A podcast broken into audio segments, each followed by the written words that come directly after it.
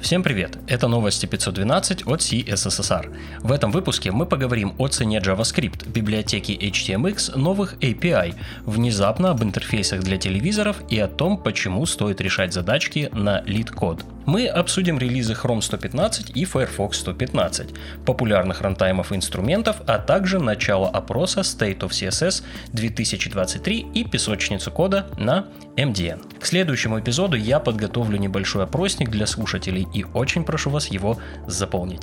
Заранее спасибо. Теперь новости. Интересные публикации. Эдди Османи продолжает напоминать нам о цене использования JavaScript. Если вы не знакомы с его работой, он топит за производительность сайтов и стабильную работу сервисов в регионах с медленным интернетом. Примерно раз в год он делает обзорное видео о текущем состоянии JavaScript и его влиянии на производительность сайтов. В новом видео он касается все того же круга вопросов. Как JavaScript утяжеляет приложение, какой может быть производительность на разном железе, как оптимизировать JavaScript, что с этим пытаются сделать браузеры фреймворки и как все это влияет на пользовательский опыт. Определенно стоит быть в курсе и держать в голове, что использовать JavaScript желательно поменьше.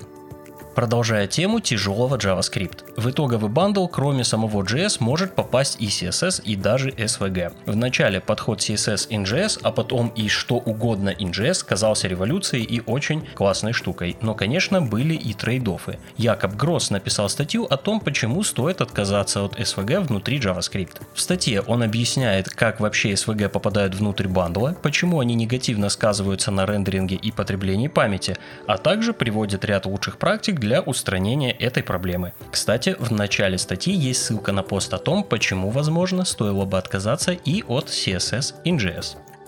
WebStreams API постепенно становится стандартом потоковой передачи данных.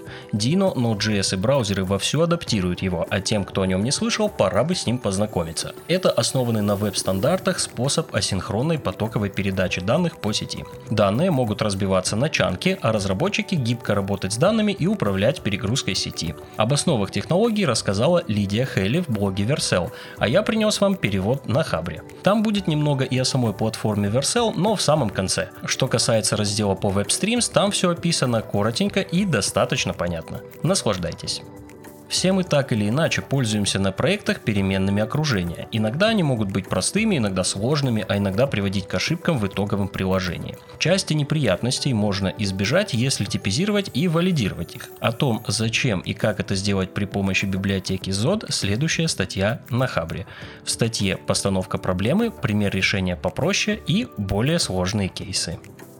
Библиотека HTMX начинает привлекать к себе все больше внимания. Цель библиотеки – сделать гипертекстовый HTML действительно гипертекстовым. Библиотека расширяет возможности HTML при помощи дополнительных атрибутов, мало весит и вообще обещает золотые горы. Как и многое в наше время, это хорошо забытый старый подход. Если вы еще не слышали про библиотеку, посмотрите видео HTMX за 100 секунд. Также к выпуску я приложу ссылку на страницу библиотеки и дополнительные материалы. Вполне себе стоит познакомиться. Следующая статья о тестировании Node.js приложений. Йони Голдберг приготовил в своей статье ряд кейсов, которые чаще всего не учитываются во время написания тестов. Например, ситуация, когда сервис вовсе не смог стартануть, или когда возникло необработанное исключение, или, например, когда медленно отвечают какие-то другие сервисы. Он привел и несколько других случаев. Кейсы интересные и действительно не так, чтобы часто проверяются. Это взгляд немного с другого угла, советую заглянуть.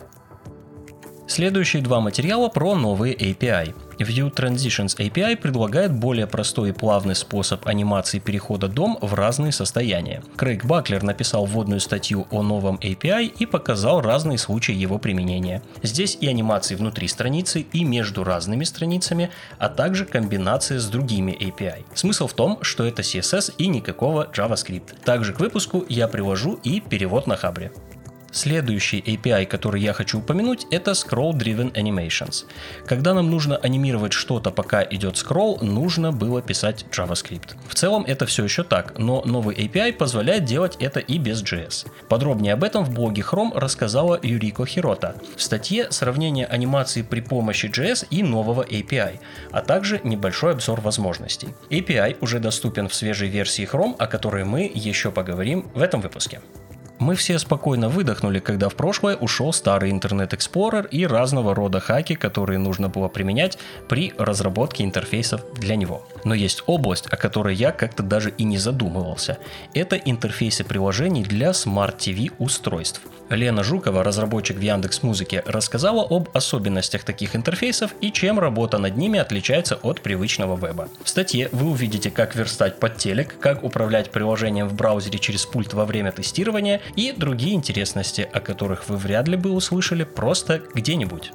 Так, для того, чтобы сильно не раздувать выпуск о следующих материалах, я постараюсь рассказать покороче. Вы наверняка помните про Optional Chaining, который уже есть в JavaScript. Появился новый proposal, который предлагает ввести присваивание с использованием опционального оператора. Звучит логично, но кажется я понимаю, почему так не сделали сразу. Код может стать весьма запутанным и сильно хуже читаться. Но судить вам, ссылка на proposal в описании выпуска выбираете себе фреймворк и не знаете, как сравнить, тогда вам на помощь придет Component Party. Это ресурс, на котором сравниваются фичи разных фреймворков с примерами кода. И там не только большая тройка, а много-много других. Мне очень понравилась идея и как в итоге получилось.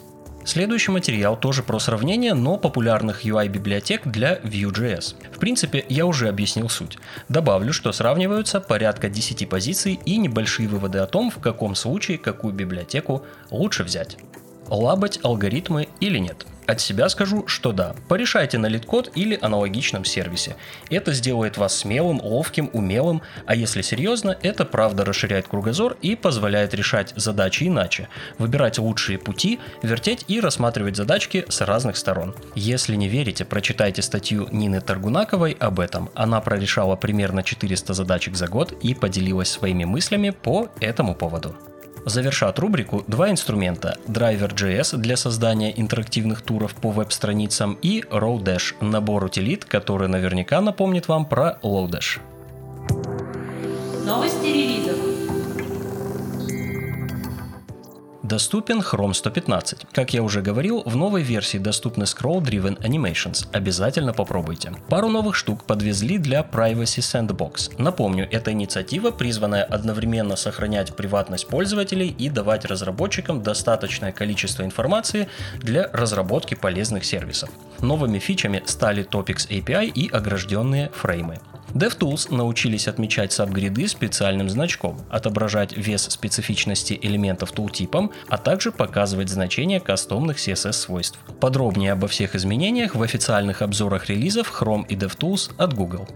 Вышел Firefox 115. Встроенный редактор кода теперь будет вести себя более предсказуемо и как в других браузерах. Я имею в виду хоткей, просмотр и редактирование нот, ну и другие мелочи. Были добавлены методы работы с массивами, возвращающие их копии и не изменяющие исходные массивы. Также была добавлена поддержка методов URL can parse и свойства Animation Composition. Были и новые приятности для пользователей. Обновленный интерфейс импорта данных из других браузеров, нормальный перенос платежной информации из Chrome Chromium браузеров, а также кнопки закрытия вкладок в менеджере вкладок и другие. Больше подробностей в Release Notes. От браузеров перейдем к рантаймам. Node.js 24.0 порадовала нас новой фичей – моками таймеров. Как вы догадались, фича позволяет мокать разные таймеры и писать более стабильные, предсказуемые тесты для функциональности, использующей время. Node.js 18.17.0 получил новую, более производительную версию парсила URL ADA 2.0 и реализацию WebCrypto API, более согласованную с другими реализациями этого API в вебе. В Dino 1.35 был стабилизирован метод Dino Surf. Теперь создать веб-сервер на Dino еще проще, а сама платформа обещает высокую производительность таких серверов. При этом обеспечена совместимость с другими стандартизированными в вебе API. Продолжились работы по расширению поддержки NPM, были представлены улучшения языкового сервера и API самого Dino. Больше подробностей в официальном блоге. В релизе BAN 0613 появилась возможность мокать даты в тестах, поддержка пакета NodeMailer и ряд других небольших улучшений. Теперь немного об инструментах. Вышла версия Prettier 3.0. Новая версия поддерживает ES-модули и асинхронные парсеры. Также на ES-модуле перевели и всю кодовую базу. Тем не менее, в качестве библиотеки Prettier можно по-прежнему использовать и как CommonJS модуль. Были и ломающие изменения. Подробнее о них в описании релиза. Styled Components тоже отметились мажорной версией 6.0.0. В ней починили серьезный баг, связанный со смешиванием типов. Здесь тоже были ломающие изменения. Гайд по миграции вы найдете в описании выпуска. В версии VIT 4.4.0 добавили экспериментальную поддержку Lightning CSS, шаблоны для фреймворков Solid и Quick, а также обновили версию ESBuild до 0.18. Также в этом выпуске отмечу релизы бандлера ESBuild 0.18.16, языка программирования Rust 1.71.0 и VirtualBox 7.0.10. Другим новостям.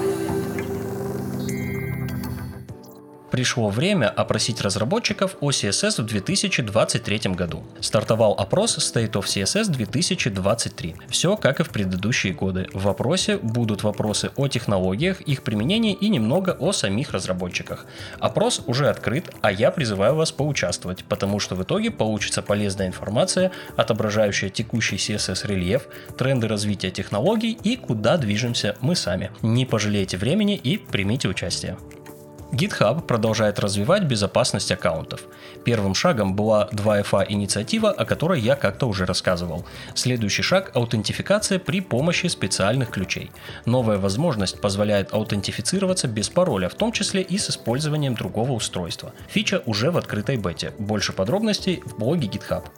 На MDN появилась собственная песочница для кода. Новость прекрасная, потому что лично моей мечтой была родная песочница прямо в той самой документации. Ну и это правда супер удобно. Наверняка можно было запартнериться с какой-нибудь другой песочницей, но почему этого не сделали, читайте в блоге MDN.